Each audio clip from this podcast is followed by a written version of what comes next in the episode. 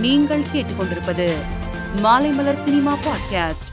இயக்குனர் அருண் மாதேஸ்வரன் இயக்கத்தில் தனுஷ் தற்போது கேப்டன் மில்லர் படத்தில் நடித்து வருகிறார். இப்படத்தின் முதல் தோற்ற போஸ்டர் வருகின்ற ஜூன் மாதமும் டீசர் ஜூலை மாதமும் வெளியாக உள்ளதாக படக்குழு போஸ்டர் வெளியிட்டு அறிவித்துள்ளது.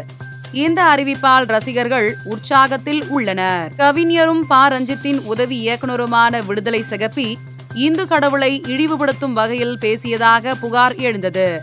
இதைத் தொடர்ந்து இவர் மீது வழக்கு பதிவு செய்யப்பட்டது.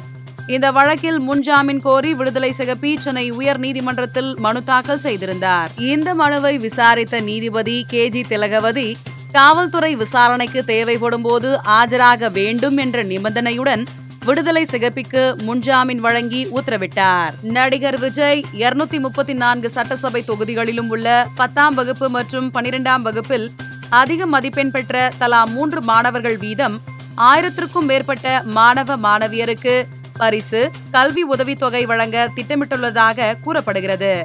இதற்கான நிகழ்ச்சி அடுத்த மாதம் சென்னை அல்லது திருச்சியில் நடத்தப்பட உள்ளதாகவும் அதில் கூடும் ரசிகர்களுக்கு மத்தியில் மாணவ மாணவியருக்கு விஜய் உதவித்தொகைகளை வழங்க உள்ளதாகவும் செய்தி வெளியாகியுள்ளது. நடிகர் ரஜினிகாந்தின் இளைய மகள் சௌந்தர்யா தனது சொகுசுக்காரின் சாவி தொலைந்து போய்விட்டதாக தேனாம்பேட்டை காவல் நிலையத்தில் புகார் அளித்துள்ளார்.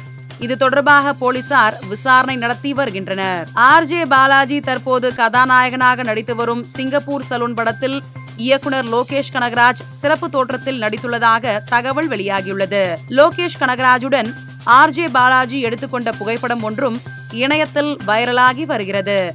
இதனால் ரசிகர்கள் எதிர்பார்ப்பில் உள்ளனர். இயக்குனர் வெங்கட் பிரபு நேர்காணலில் ஒன்றில் கலந்து கொண்டார்.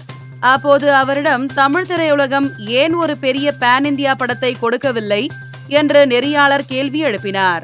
அதற்கு பதிலளித்த வெங்கட் பிரபு நான் என்ன நினைக்கிறேன் என்றால் அவர்கள் தமிழ் பார்வையாளர்களுக்காக படத்தை இயக்குகின்றனர்.